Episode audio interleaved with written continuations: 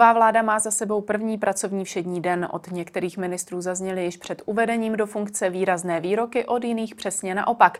Co věstí start kabinetu Petra Fialy, začíná Epicentrum s Markétou Wolfovou. Vítejte.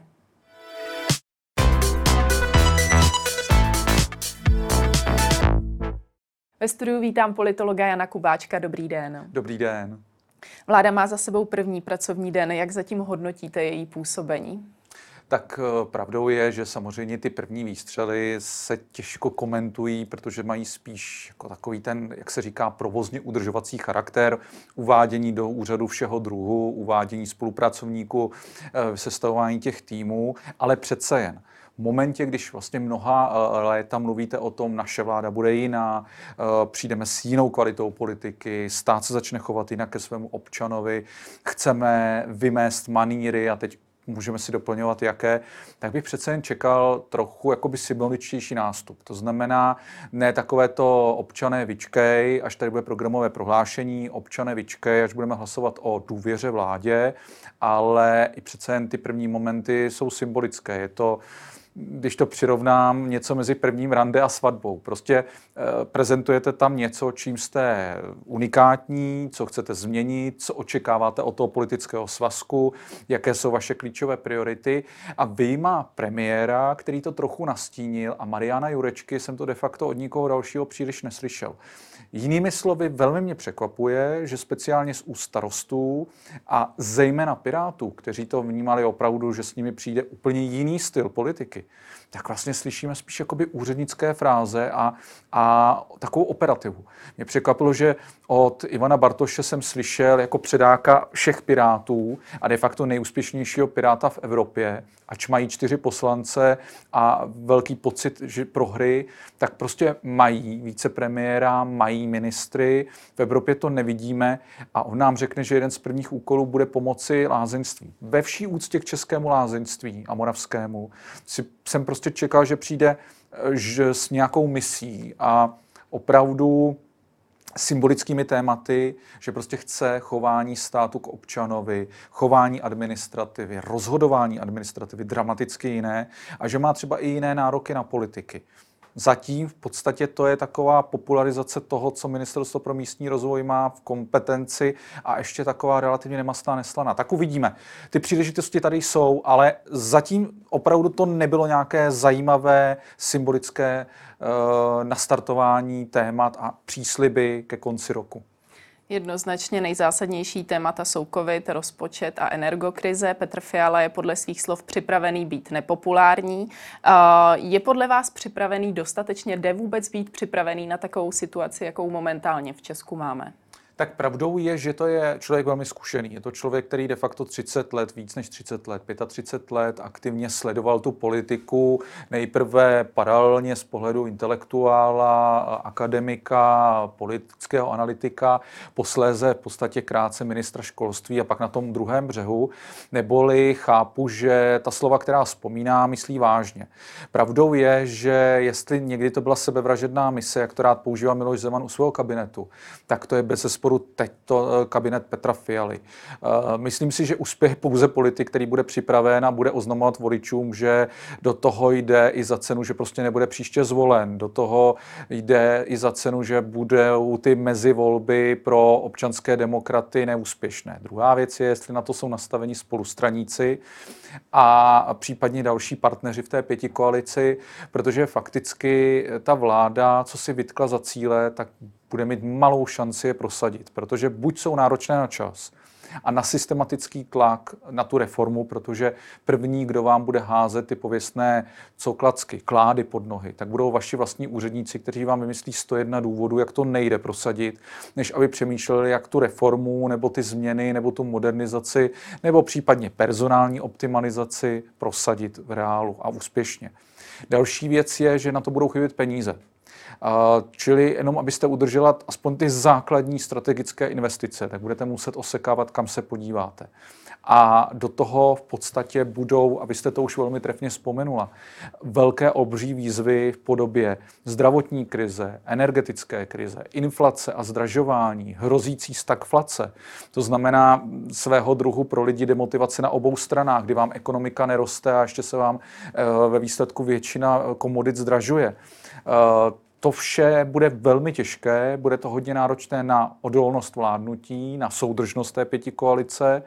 A tak trochu možná pěti koalice bude ráda, že má svého Andreje Babiše jako vyzývatele opozičního, protože to bude kurozně asi největší tmel, že velice často, když bude odstředivát tendence, tak Petr Fiala bude moci říct, přátelé, jakákoliv rozluka, jakékoliv otřesy, jakékoliv spochybňování znamená návrat Andreje Babiše a hnutí ano k moci. A jestli vás někdo za to potrestá, tak vás potrestají voliči.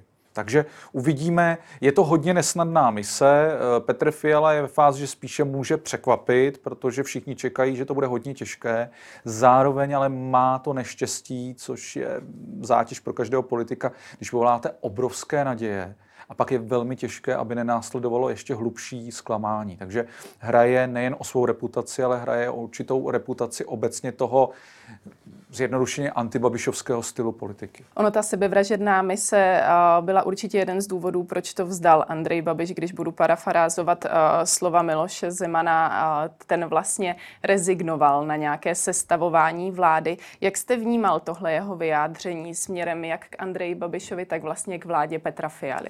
Tak myslím si, že to je povzdek Miloše Zemana, protože si uvědomuje, že pokud by ponechal ve hře Andreje Babiše a Andrej Babiš byl ochoten jít do, z mého pohledu, ztracené mise číslo jedna a číslo dva, to znamená do situace, že by přijal vedení vlády a formální schánění většinové podpory za cenu de facto odstřelování jak e, médií, tak hlavně i části jeho voličů, kteří by moc nechápali, proč do téhle ztracené varty jde v době, kdy máme covidové problémy, ekonomické problémy, tak vlastně ještě prodlužuje tu politickou nejistotu, nestabilitu v situaci, kdy prostě by mu ty hlasy nepřišly, protože ta pěti koalice se ukázalo, že je velmi soudržná, že cítí příležitost, že si uvědomuje tu jasnou dominanci poslanecké sněmovně těch 104 až 108 hlasů.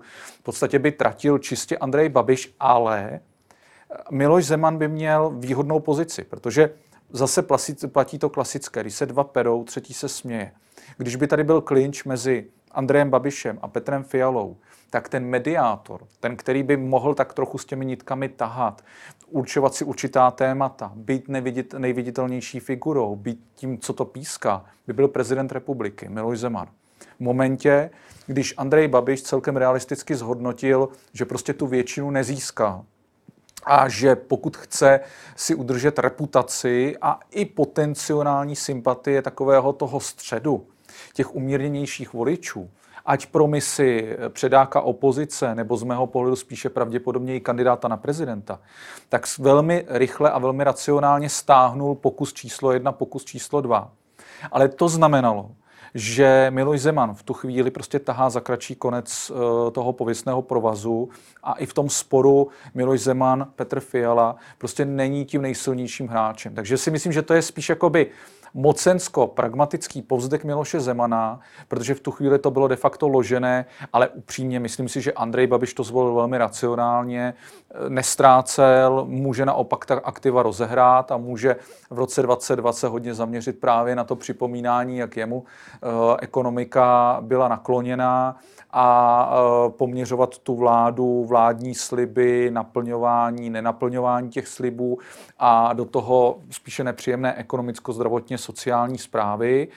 A Holt Miloš Zeman se dostává do jiné pozice. Prostě teď si bude muset ten prostor hodně vydupat pro sebe, eh, bude asi číhat na jakékoliv zakolísání Petra Fialy, primárně pěti koalice a zejména Jana Lipavského a některých dalších ministrů, protože jednoznačně vzkázal, to jsou vaši lidé, pane premiére. Vy za ně nesete politickou odpovědnost a já čtu mezi řádky, že i de facto si myslel a bude říkat, jakýkoliv problém, já budu připomínat, striktně budu vyžadovat eh, jeho jednak zveřejnění a nápravu a ta kritika půjde na účet eh, nové vlády Petra Fialy. Miloš Zeman se nezapomněl vyjádřit uh, ani k možné kandidatuře Andreje Babiše na post prezidenta. Šlo vidět, že mu v tomto boji poměrně fandí. Jak vnímáte tohle vyjádření prezidenta směrem k jeho budoucímu nástupci Andreji Babišovi? Teda vy už to vidíte jako hotovou věc. Já v případě, říkám, že by to tak, viděl jako hotovou věc samotný Miloš Zeman. Rozumím. Samozřejmě. Myslím si, že uh, souhlasím s vámi v tom předpokladu, že do toho Andrej Babiš půjde. Souhlasím s vámi v tom předpokladu, že si myslím, že Andrej Babiš má velmi dobrou šanci uspět že v podstatě teď se bojuje o to, kdo budou jeho soupeři, jaká bude kvalita a v podstatě jaké by případně bylo to druhé kolo. Zároveň eh, přišla podpora Miloše Zemana Andrej Babišovi, kterou ostatně už v minulosti několikrát vlastně říkal. A mě překvapila, že tentokrát mám dojem, že byla taková nejslabší, že byla taková opatrnější, že byla taková Držím mu palce, myslím si, že má šance, ale mám řadu výhrad. To v minulosti nebylo. V minulosti to bylo typu, vidím tady dva eh, zajímavé vyzivatele, Andreje Babiše, Josefa Středulu.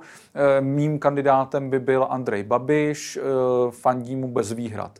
Takže je to docela zajímavé, myslím si, že ten vztah se taky mění, že se přesně ukazuje, že opravdu ta vazba prezidenta a expremiéra Andreje Babiše byla já nevím, přátelstvím, to bych asi nenazval, to politice příliš není, ale takové to eh, vzájemná sympatie z racionálních důvodů, to z nás spojili jejich nepřátelé, a že se teďka ta vzájemná podpora najednou trochu drolí a že tady začíná něco jako samostatný hráč Miloš Zeman a mnoha ohledech i samostatný hráč Andrej Babiš. Ještě když na chvíli zůstaneme u té neoblí, neoblíbenosti uh, začínajícího premiéra, uh, s tou má ODS poměrně z minulosti zkušenosti.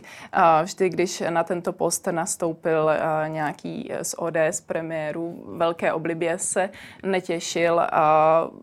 Jak rychle si myslíte, že se to právě projeví u Petra Fialy? Ještě během zimy, nebo to bude trvat déle? Já si myslím, že první takový psychologický otřes logicky přijde s obdobím složenek. Eh, asi mnozí diváci, já to taky můžu potvrdit, už nám přišly složenky ze zdražení elektřiny a nejen toho, ale pravda je, že ten začátek příštího roku bude hodně spojený s tím, že se bude de facto fakticky opravdu to, co vidíme teďka v obchodech všeho druhu, zdražování, tak se přenese do služeb a do takového toho každodenního rytmu. To si myslím, že bude první otřes pro domácnosti i pro voliče, protože to bude velmi hmatatelné a bude to všeobecné. Pak samozřejmě uvidíme, co uh, Omikron, případně jakákoliv jiná varianta covidu, jestli bude potřeba mimořádných opatření, případně nouzového stavu, protože tady se přiznám, že jsem byl velmi překvapen uh, tím pohledem pana ministra Válka, že vlastně varianty, na které my jsme si určitých omezení relativně nuceně zvykli, a asi bychom je teď akceptovali, tak vlastně se uh, zrušili. Chci věřit, že teďka všichni půjdou do sebe a budou fungovat velmi disciplinovaně, bez jakéhokoliv omezení a že nás, a velmi by nám to přál, varianta Omikron mine, protože jinak se obávám, že někdy v lednu v podstatě ministr Válek oznámí svůj nouzový stav, což si myslím, že spoustu lidí naštve a řekne, tak počkejte, tak vy jste tohle vylučovali, tohle, vždycky se mluvil o tom, že máte úplně jiné recepty, jiné postupy, tohle byl přece dle vás Babišův výmysl a teď se to najednou opakuje. Takže to si myslím, že může být další lidově řečeno ťavka. No a pak uvidíme ty ta první rozhodnutí, protože rozpočet už bude jiný, bude útlejší. Uvidíme, co se všechno omezí z těch v úzovkách subvencí nebo dohodnutých kompenzací. Eh, to taky může být pro některé nepříznivé a to se samozřejmě začne přenášet i do té integrity těch jednotlivých politiků, protože najednou taky uvidíme, jak zvládají stres, jak jsou schopni si stoupnout za nepopulární rozhodnutí, jestli tam bude stát těch pět mušketýrů nebo najednou někteří budou chybět. Do toho nás čekají důležité komunální volby, senátní volby, prezidentská kampaň a prezidentské volby. A to všechno si myslím, že už začne nahlodávat tu soudržnost těch pěti. A Jinými slovy, to všechno začne mnohé zklamávat. Tak uvidíme. Pokud to eh, Petr Fiala ustojí s nervy, bude trpělivě v klidu eh, vysvětlovat tu svou politiku, tak může příjemně překvapit. Eh, pokud naopak se ukáže, že ten jeho tým je hodně nesoudržný a mm, najednou dělá politiku jako Andrej Babiš, tak to může naopak právě mnohé jako velmi sprahnout a zklamat, protože oni fakt čekali, někteří si myslím, že až, až jako vůči politikům řeknu neférově, prostě andělské poměry a kouzelný proutek. Jo, to se bohužel neděje a ukáže se velmi brzo, že ta praxe je mnohem všednější. Vy jste pochopitelně zmínil ministra zdravotnictví Vlastimila Válka, který už prakticky od voleb uh, bylo na jeho výroky směrem ke covidu tak nějak více posvíceno než na jakékoliv jiné výroky. Uh, zmiňoval jste i to, že není příliš uh, přísný, co se týká nějakých opatření a podobně. Je to tedy za vás chyba, že jde touto cestou a vymstí se mu to? Eh, já se vám přiznám, že já mám z něj pocit jako neuvěřitelného střelce. Eh, a když mám takhle zpětnou od jednak nás pacientů a dalších pacientů, ale i lékařů, představitelů nemocnic, té odborné veřejnosti, tak všichni jsou takový jako hodně překvapení, že pan ministr eh, Válek bude asi neřízená střela, ten jeho způsob prezentace a vysvětlování spíš často mám pocit, že děsí a, a znejistuje, než aby utvrzoval. A obávám se, že pan ministr dělá jednu velkou chybu, že a priori říká, co nenastane, co, co garantuje, že nebude. Ať to budou různé mezní varianty, nouzové stavy či jiná opatření. A ono obecně v praxi platí, říkej, nikdy neříkej nikdy, že nevíš. Pandemie zvláště a obávám se, aby se v tom trochu neutopil, uh, sám sebe nestáhl pod hladinu. Jo, protože teď by spíš jako bylo mnohem lepší, kdyby se soustředil na oznamování jednotlivých kroků, nenaznačoval, co bude. Všichni nám slibovali, že ta komunikace bude střídmá. Já už teďka začínám slychat od těch politiků, jen aby byli vidět, tak říkají, no ono se možná už bude rozhodovat ve středu o tomto a onom, ono možná nastane to. A říkám, pozor, tak tohle jako najdi rozdíl od předchozího kabinetu a, a ukazuje se, že to společnosti to fakt neprospívá. Eh, pana ministra zdravotnictví Válka jediné, co zachraňuje, že pěti koalici se vytvořila neskutečně složitý systém nominací. Já tomu říkám indický kastovní systém, protože v podstatě pokud budeme brát vážně jejich úvahy, tak kdyby jakýkoliv minister selhal, tak musí být nahrazen nějakým spolustraníkem nebo nominantem té strany. Čili jinými slovy, když budete mít jakoby velmi dobrého třeba komunikátora, trpělivého, dobře vysvětlujícího, aby byl konkrétní například představitel lidovců, poslance Toma Filipa, lékaře, který vlastně několikrát vystupoval a musím se přiznat, že to jsem říkal, to je jako takovým způsobem by se mělo komunikovat z praxe a přitom trpělivě a klidně, tak vlastně svého druhu ten nemá šanci se třeba ministrem zdravotnictví stát, protože je lidovec. Protože by se najednou museli dělat strašně složitá eh, personální opatření a rošády a přesuny. Takže jsem na to velmi zvědav a jediné zatím mě z toho vyplývá, že kuriozně, když bude někdo slabším kusem toho stáda vládního, tak vlastně má jednu pojistku, že bude těžko hledat uh, jeho nástupce, protože do těch nepříznivých rozhodnutí se nikdo nehrne. My jsme to viděli u ministerstva práce, kde už to bylo až legrační, že se to mohlo jmenovat typu, kdo nebude ministrem, než typu hledáme ministra. A možná pana ministra zdravotnictví to nebude zachraňovat, že, že jakákoliv výměna by byla velmi složitá mocensky, ale zrovna toto je, myslím, pan minister, který si zatím sám sobě jako peče velmi nešťastný výhled politický, protože fakt ta komunikace je divoká. Vy jste zmiňoval, že především říká to, co nenastane. A na jednu stranu, když v počátcích po volbách zmínil nebo nastínil, co by mohlo nastat konkrétně, nastínil lockdown pro seniory, tak sklidil poměrně velkou kritiku. Není možná pro te, to ten důvod, proč se vydal touhle cestou? No, já myslím, že největší komplikace je, že, že e, ta jeho vyjádření jsou jednak hypotetická často a silná. Takže vy vlastně spozorníte, řeknete si, i tohle může nastat, to mě vůbec nenapadlo. A pak vlastně teprve se někde dočtete nebo od něho dozvíte v páté větě, že to je jenom virtuální varianta. A myslím si, že tam přesně ta velká chyba, že vám řekne, co rozhodně nebude dělat. Ale mm, možná má křišťálovou kouli a ví, kam se ten vývoj bude ubírat, ale pak najednou, nedej bože, nastane situace, že musí nějakou variantu zvolit, kterou několikrát předtím odmítl. A okamžitě se mu to vyčte, okamžitě bude za to kritizovan a hlavně část veřejnosti možná neposlechne s to odůvodněním, když říkali, když tenhle minister nám říkal, že to nemůže nikdy nastat, nemůže být tenhle problém a co to najednou používá. Jo? Je, to, je to prostě hra s ohněm, je to hodně nebezpečný. No. Myslím si, že si to dělá upřímně pan minister složitější, než to nutně musí mít. Když jsem začala s těmi nepopulárními výroky ještě předtím, než byli ministři uvedení do funkce, tak dalším z podobných kandidátů je tady ministr práce a sociálních věcí Marian Jurečka, který velmi zjednodušeně řečeno řekl, že vlastně bezdětní lidé nebudou mít nárok prakticky na žádný velký důchod.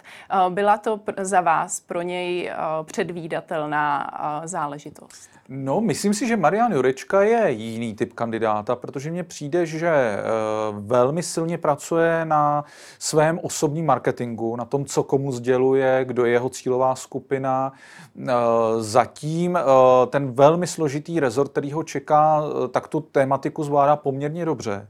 Myslím si, že i tam jeho mise se jmenuje, že prostě potřebuje získat nové voličské skupiny, protože kdyby to bylo jenom o těch pevných lidoveckých voličích, tak to jsou na hezkých 3,5%, ale s tím by v budoucnu další velký početný poslanecký klub neudělali. Že? Těch 23 poslanců, to je neskutečný výsledek po roce 89, naprosto unikátní a asi bude mít ambici v tom pokračovat.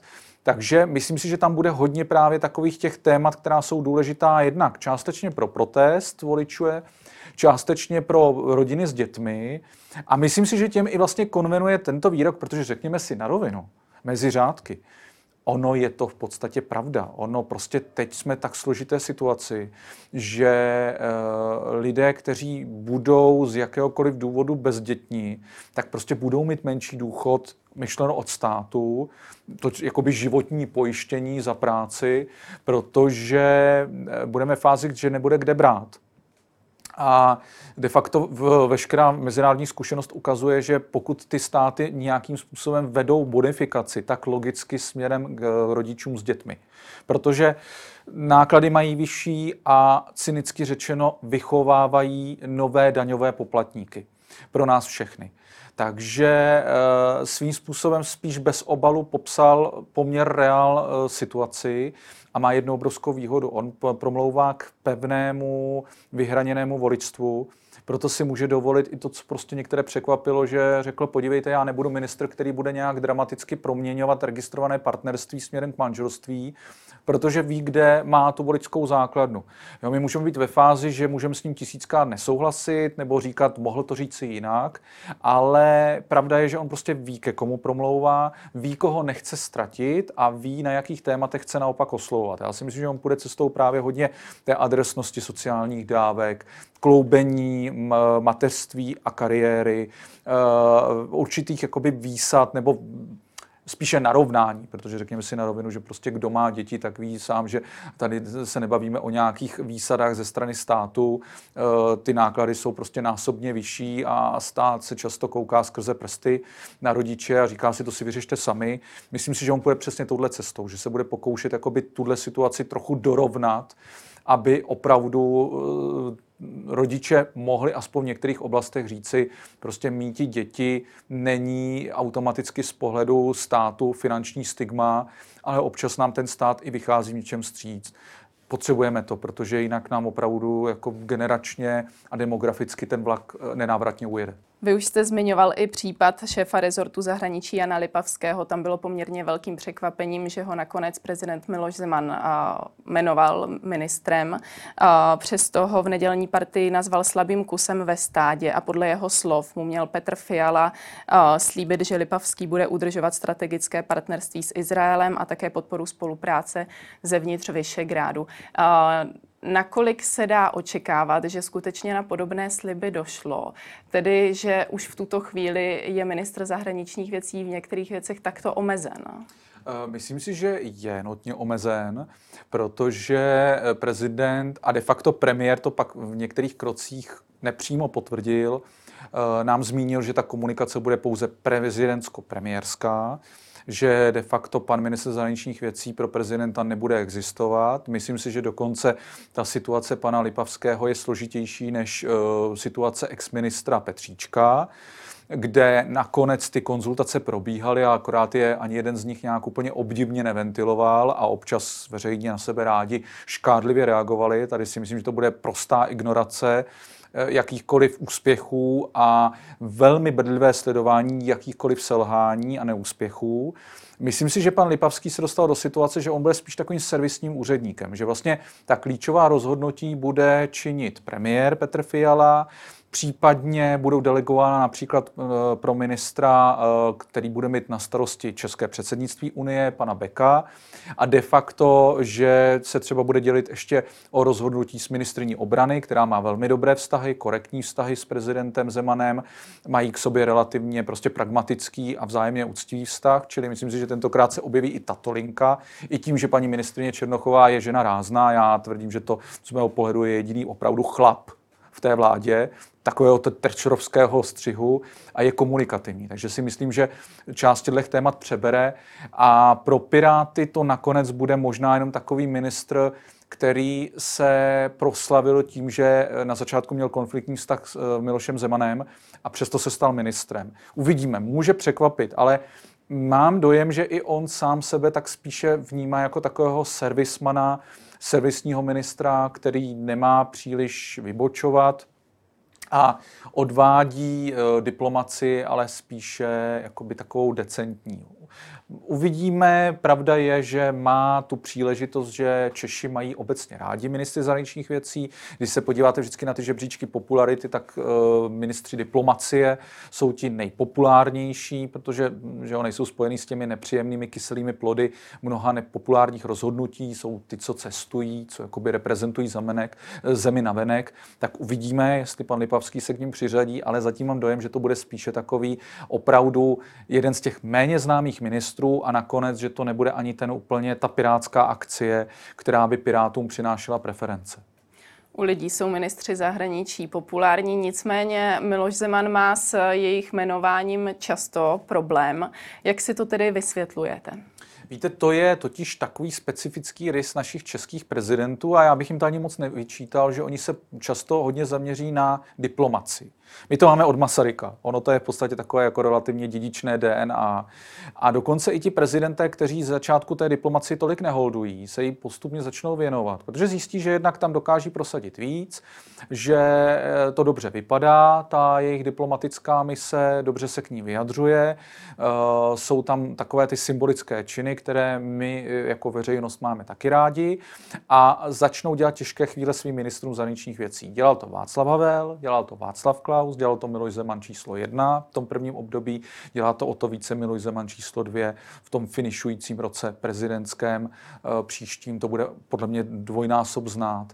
Takže Uh, začíná to být asi realita všedních dnů a čím dál více asi tam naše prezidenty budeme výdat, uvidíme, já si myslím, že to bude dělat v úzovkách i ta čtyřka, ať to bude žena nebo muž, protože ono zase těch jiných příležitostí tolik není a pro ty prezidenty je to fakt svůdné, protože přece jen eh, mají ten bezprostřední vztah, můžou posílat vzkazy svým zahraničním partnerům, mohou vyrážet pod českou vlajkou k důležitým tématům, důležitým summitům, mohou si na základě toho volat své ministry a premiéry na kobereček. Eh, uvidíme, co české předsednictví, jak se toho zhostí eh, naše hlava státu.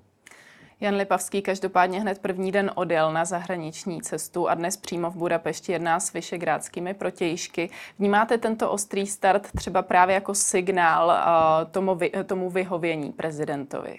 Tak myslím si, že to je příležitost, která úžasně z pohledu ministra zahraničních věcí pana Lipavského přišla, protože ono v podstatě ten diplomatický diář je de facto půl roku, tři čtvrtě roku dopředu, někdy i rok dán. Eh, má možnost se tam odprezentovat, ukázat, že, že nepřijíždí nějaký vymetač ďábla. Eh, myslím si, že eh, s tou maďarskou a polskou diplomací čeká pár velmi zrušených debat a pár velmi nesnadných úkolů. My potřebujeme stále dořešit kauzu Turov se sousedním Polskem. Tam se hodně čekalo, Poláci že hrali hodně na to, že se pomalu hledá vláda. Eh, s Maďarskem je tam taky spousta důležitých leitmotivů a důležitých témat. Bude nás čekat spousta velmi náročných a ekonomicky důležitých rozhodování ohledně energetiky na půdě Unie a tam najednou budeme potřebovat právě naše vyšegrádské partnery. Přál bych nám, aby jsme tady neměli hybridní hrozby v podobě různé migrace a bezpečnostních výzev, ale ukazuje se, že to bude jenom víc a houšť a uvidíme, co teďka vánoční svátky, jestli toho někdo nevyužije, aby zase startoval právě různé nátlaky na nejbližší sousedství. Čili to budou všechno velmi peprná, složitá rozhodování a tam pan Lipavský potřebujeme na své straně i jednak právě ty naše nejbližší sousedy, a nutno dodat i německou diplomaci. Tam podle mě to je asi pro něj nejzajímavější, protože tam fakticky bude mít vlastně zelenou uh, variantu diplomacie a tam by si Piráti se zelenými mohli celkem rozumně notovat. No, ale v tom českém předsednictví bude potřebovat naopak oslovovat právě ty středně silné, dneska spíše konzervativní e, subjekty ze země a jejich diplomacie, takže tam prostě pan Lipavský bude muset být mnohem více středově konzervativní. Pokud ale je profesionál, najde se v tom. Výhoda je, že diplomacie něco říká navenek, ale potom ta jednání jsou velmi pragmatická, suchá, velmi věcná, takže e, mohou si tam obě dvě strany najít nějaký vhodný kompromis. Ale myslím si, že pan Lipavský se musí připravit, že bude mnohem více jezdit do Varšavy, do Budapešti, než si možná představovalo. Prezident měl kromě jiného problém s tím, že má pouze bakalářský titul Jan Lipavský. Miloš Zeman to v neděli vysvětloval tak, že mu vlastně ten středoškolský titul nevadil u ministra vnitra hmm. Hamáčka. Vlastně ta absence je z vašeho pohledu kvůli kontaktům se zahraničím opravdu vzdělání důležitější devízou právě u toho šéfa diplomacie?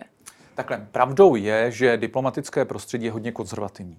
Neboli takové ty jakoby důrazy na, na formality, vzdělání, rozhled, délku zkušeností se tam opravdu berou mnohem víc vážně než v jiných oblastech a jiných rezortech. Ale, říkám rovnou zásadní ale, v momentě, když je to rutinér, který má zahraniční kontakty, eh, je už jakoby zahraničním partnerům dobře znám, ví se, že diplomacie, zahraniční vztahy jsou pro něj zálibou, výhodou má, že ovládá třeba i několik světových jazyků, což všechno pasuje na Jana Hamáčka, tak uh, má dveře otevřené. Když tam přijde profesor profesorů, docent na, na třikrát, ale diplomaci viděl z rychlíku, nikdy se jí nevěnoval, tak bude mít ty dveře stejně zavřené. Čímž chci říct, že si myslím, že ta kritika toho bakalářského titulu byla naprosto zástupná, zbytečná, ale vidím mnohem větší problém některé výroky Jana Lipavského a spíše tu neskušenost, protože prostě bude si muset eh, tu maršálskou hůl a tu ostřílenost odpracovat, představit se mnohem jasněji, ale jeho předchůdce pan Kulhánek eh, je důkazem toho, že to jde. Eh, ten během pár měsíců ukázal, jak svým diplomatickým domácím kolegům, myšleno jak českým diplomatům, tak i těm zahraničním u nás, vyslaným, tak i zahraničním partnerům, že ač je to vlastně poměrně mladý muž, tak je velmi zkušený, velmi znalý a myslím si, že ta nominace teďka vlastně, pokud dopadne eh, k OSN, jenom dokazuje, že to je prestižní post a že s ním dobře počítat. Čím chci říct, že pan Lipavský má tu šanci příjemně překvapit, ale bude to mít složité, protože samozřejmě každý jeho partner si první, co si udělá, tak si udělá jeho rešerši a rešerši výroků k jeho domovské zemi. A tam už pár slovní pyrotechniky bylo řečeno, čili bude se fakt muset odpracovat. Nástup Víta Rakušana do čela rezortu vnitra doprovázela rezignace policejního prezidenta Jana Švejdara. Podle některých byla nucená, podle zúčastněných spíše ne. Nicméně na jakých dalších podobných postech ještě očekáváte čistky? Očekáváte i na jiných místech? Já si myslím, že e, jako k obměnám dojde. Nakonec ty čistky nebudou tak zásadní a tak početné, jak byly avizovány z jednoho prostého důvodu. Vy jednak nemáte ty nástupce, ty náhradníky. Opravdu skvělí odborníci prostě po stromech nerostou, abyste jich měla hnedka pět náhradníků a mohla si vybírat. Druhá věc je, že dneska jsme ve fázi, že fakt je tolik věcí rozpracovaných a zdaleka není tak politicky vypjatých, jak se nám prezentuje. Jen se podívejme, když nastupoval Petr Fiala teďka do úřadu, jak to najednou bylo mezi premiéry, ministry končícími, svými ministry nastupujícími typu ahoj, nazdar, přeju ti hodně štěstí, tak tady vítej. Jo, ono, ono, když zhasne to televizní světelko, kamery, tak najednou ta vazba těch opozičních a těch vládních uh, politiků je mnohem srdečnější a pragmatičtější, takže myslím si, že spíš budou odcházet takový ti největší Eh, pretendenti, symboly, vrcholoví úředníci, kteří částečně byli i na odchodu. U některých to rozhodnutí bude změněno, protože se ukáže, že fakt nástupci nejsou, a nebo bude posunuto, protože ono ve fázi, kdy opravdu řešíte, má dát dál a přemýšlíte, kde na to všechno seženete peníze, teď do toho chcete změnit celou řadu zákonů, doděláváte státní rozpočet, za pár měsíců máte diplomatickou událost desetiletí, tak fakt jako věnovat se k tomu, eh, koho baráku vyhodíte, respektive, že ho a priori vyhodíte a pak budete doufat, že někdo přijde, je krátkozraké. Takže myslím si, že nováčky spousta eh, odvážných slov doběhne a spíš mě to překvapuje, protože eh, tam je málo tváří, které by prostě politiku neviděli, šli kolem a teď dostali moc. Pohybovali se někteří dokonce desetiletí v té poslanecké sněmovně a proto mě překvapily některé odvážné komentáře, jak se tvářili, že prostě najednou otočí tu země kouli dolů. No a teď je to dobíhá. Ono těch nesrovnalostí uh, s příchodem Víta Rakušana do vlády bylo v poslední době trochu více. Nejprve to bylo stažení kandidatury Věslava Michálika na post ministra průmyslu a obchodu. Potom se Vít Rakušan uh, vyjádřil k případné kandidatuře na post prezidenta. Jak, jaký pocit vyvolává tohle jeho chování v těch voličích, kteří ho tak hojně kroužkovali a vlastně ho vykroužkovali tak vysoko? No, mám dojem, že Vít Rakušan teď už příliš překombinovává a možná splibuje nesplnitelné. Že teď, kdyby se zaměřil na to, jak se bude ministerstvo vnitra pod jeho vedením chovat jinak, eh, jestli bude stát servisnější, přátelštější, jestli začne plnit konečně tu úlohu, kterou plnit má, to znamená být nám partnerem, upozorňovat nás na kontrolní lhůty, dodržovat eh, ta, ty termíny, které dodržovat má a které po nás a priori chce, tak by udělal tisíckrát lépe, než eh, zvažoval hypotetickou prezidentskou kandidaturu, kterou si myslím, že stejně nepřijme a která automaticky vyvolává mnohem větší zájem o něj. U některých už tam může být pocit typu, tak ještě nezačal být kvalitním eh, předákem, kvalitním ministrem a už chce být i prezidentem, aby nepřekombinoval, aby neseděl na příliš křeslech. Myslím si, že lidově řečeno, když teďka přibrzdí a zaměří se na to, co je jeho odpovědnost, to zná ministerstvo vnitra, a to, že je jeden z nejsilnějších politických vůdců a politických sil eh, teďka v té nově vznikající vládě, tak udělá velmi dobře, protože fakt může vybudit velké očekávání, velké nadšení a eh, jak se říká, do roka a do dne se dostat do situace, že řekne, jako ty věci a ty změny přijdou, ale nedaří se, a mnozí si řeknou, tak to jsme od nového, novodobého mesiáše nečekali. Takže myslím si, že Vít Rakušan jako teď možná už jako zbytečně přikládá uh, a příliš dupe na plyn a možná by měl začít více brzdit a více se zaměřit na to, čím bude jakoby jiný, lepší, profesionálnější, energičtější ministr než jeho předchůdci, protože to ministerstvo vnitra je olbří. A to je opravdu od úředníků až po hasiče, přes policisty a když se podíváte všude takových rozdělených věcí a takových zásadních věcí, počínaje tím, aby jsme fakt policii viděli v ulicích, aby konkrétně něco dělala a nebyla jenom zavalená byrokracií, aby eh, checkpoint byl ideálně pro nás servisem čehokoliv, co řešíme se státem, aby hlavně nám stát nemizel, aby jsme najednou nekoukali do exotických slovníků, co je Česká pošta, nebo co je prostě uh, udostupný úřednický, úřednický proces, úřednická, uh, úřednická, úřednické rozhodování. Jo, myslím si, že to jsou jako zásadnější úkoly a tohle, kdyby se mu podařilo změnit, tak si myslím, že sympatie získá i do budoucna třeba pro tu prezidentskou kandidaturu, ale nejdřív musí taky něco pro to odvést. Zmiňoval jste sezení na více židlích, naproti tomu tady máme zmiňovaného ministra zdravotnictví Vlastimila Válka, který ukončuje podnikání v pořádání kurzů pro zdravotníky. Máme tady šéfa rezortu dopravy Martina Kupku, který se vzdal dlouhodobého působení jakožto starosta Líbeznic. Je to za vás samozřejmost nebo je to jaký, jakýsi manifestační krok po působení Andreje Babiše, kde tak trochu to sezení na více rožidlých eh, bylo pravidlem? Upřímně řečeno, z pohledu vyzývatelů a kritiků Andreje Babiše je to nutnost. Je to nezbytná nutnost a samozřejmost. Eh, v některých krocích to chápu jako manifestaci těch, eh, těch rozhodnutí. Pravdou je, že když jste v pozici ministra a velmi složitých rezortů, jak jste vzpomínala zdravotnictví, vzpomínala dopravu a mohli bychom přidat další ekonomické rezorty, ono se to fakt nedá kombinovat téměř s ničím a jste ráda, když udržíte kombinaci ministra a osobního života. Vidíme to jenom na těch rozlukách, pak těch jednotlivých ministrů, někdy i premiérů. Takže Takže tady si myslím, že fakt nebylo jiné možnosti, jiného kroku. Těm krokům naprosto rozumím, kvituju je, myslím si, že to je obecně dobře. Fakticky by to ani nešlo, jak symbolicky z pohledu střetu zájmu, tak ani fakticky jakéhokoliv kombinování uh, pracovního života. To by fakt muselo mít 42 hodin ten den nejméně. A myslím si, že jim fakt nic jiného nezbývalo, když prostě Andreje Babiše se trvale na tomhle v podstatě honili a kritizovali. Které eh, ministry vnímáte nebo typujete v budoucích měsících a letech jako ty, kteří budou u lidí oblíbení a kteří naopak? No, nejednoduchá otázka. Kdybych vycházel z takové té komunikace a prezentace, eh, schopnosti prodat tu práci, tak si myslím, že z těch populárnějších vedle premiéra, který je často prostě vidět a pokud udrží eh, svou strategii, klidný tón a nesklame, tak si myslím, že má šanci bodovat. Tak bych tam typoval ministrině obrany eh, paní Černochovou. Hezky mluví, ale uvidíme, jestli bude umět i prezentovat dobře, jako by pak reálné skutky a fakt ty věci, co se týče velkých strategických investic, posune dál. Eh, mám na mysli pana ministra dopravy eh, Kupku. Myslím si, že zatím má dobře našlápnuto, ale taky bude to muset doprovodit prostě řetelnou změnou. Ministr vnitra Vít Rakušan a ty ambice má.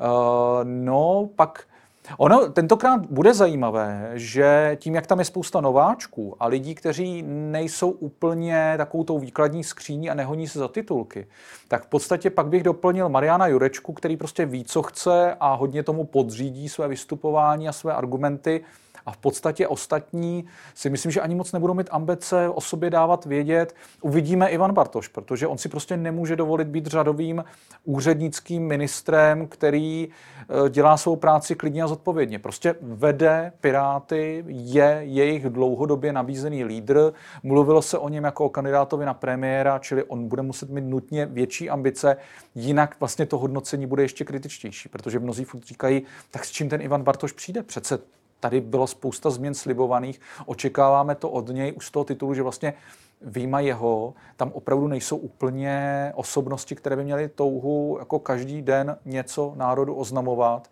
a dramaticky ukazovat, že tu politiku dělají jinak. Takže u Ivana Bartoše to říkám s otazníkem, protože ten úkol má jasný, ale uvidíme, jestli on ho sám chce naplnit.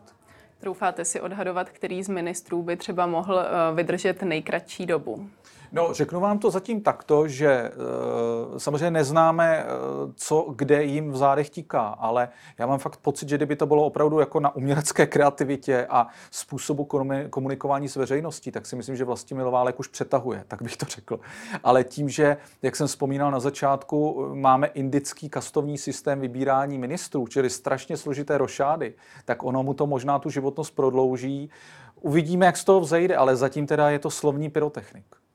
A co trvání celkově této vlády, to typujete na jak dlouho? No já se vám přiznám, že patří mezi opravdu málo analytiků, kteří říkají, že vydrží celé období. Já nepočítám s předčasnými volbami a počítám, že budou rozhádaní, že to bude takový italský vztah, ale tím, že mají jasnou většinu v obou komorách, poměrně luxusní, a mají vyhraněnou zřetelnou opozici, zejména v podobě teda Andreje Babiše a hnutí ANO, tak si myslím, že kuriozně to může stmelovat. Spíš bych čekal, že možná pak bude určitý třeba personální otřes, že například Petr Fiala zvolí něco jako takové to britské řešení, to znamená polovině mandátu nebo rok a půl do voleb, obmění část ministrů, aby jakoby refreshoval, dodal energii tomu kabinetu a zároveň ukázal tváře, s kterými třeba je připraven jít pak následně do voleb. Ale já na předčasné volby nesázím. Tolik Jan Kubáček, díky za váš komentář. Já moc děkuji za pozvání a přeju všem hlavně pevné zdraví a pevné nervy. Budeme to potřebovat. A štěstí. A to už je pro dnešek z Epicentra vše. Nezapomeňte následovat opět zítra od 15 hodin. Na viděnou.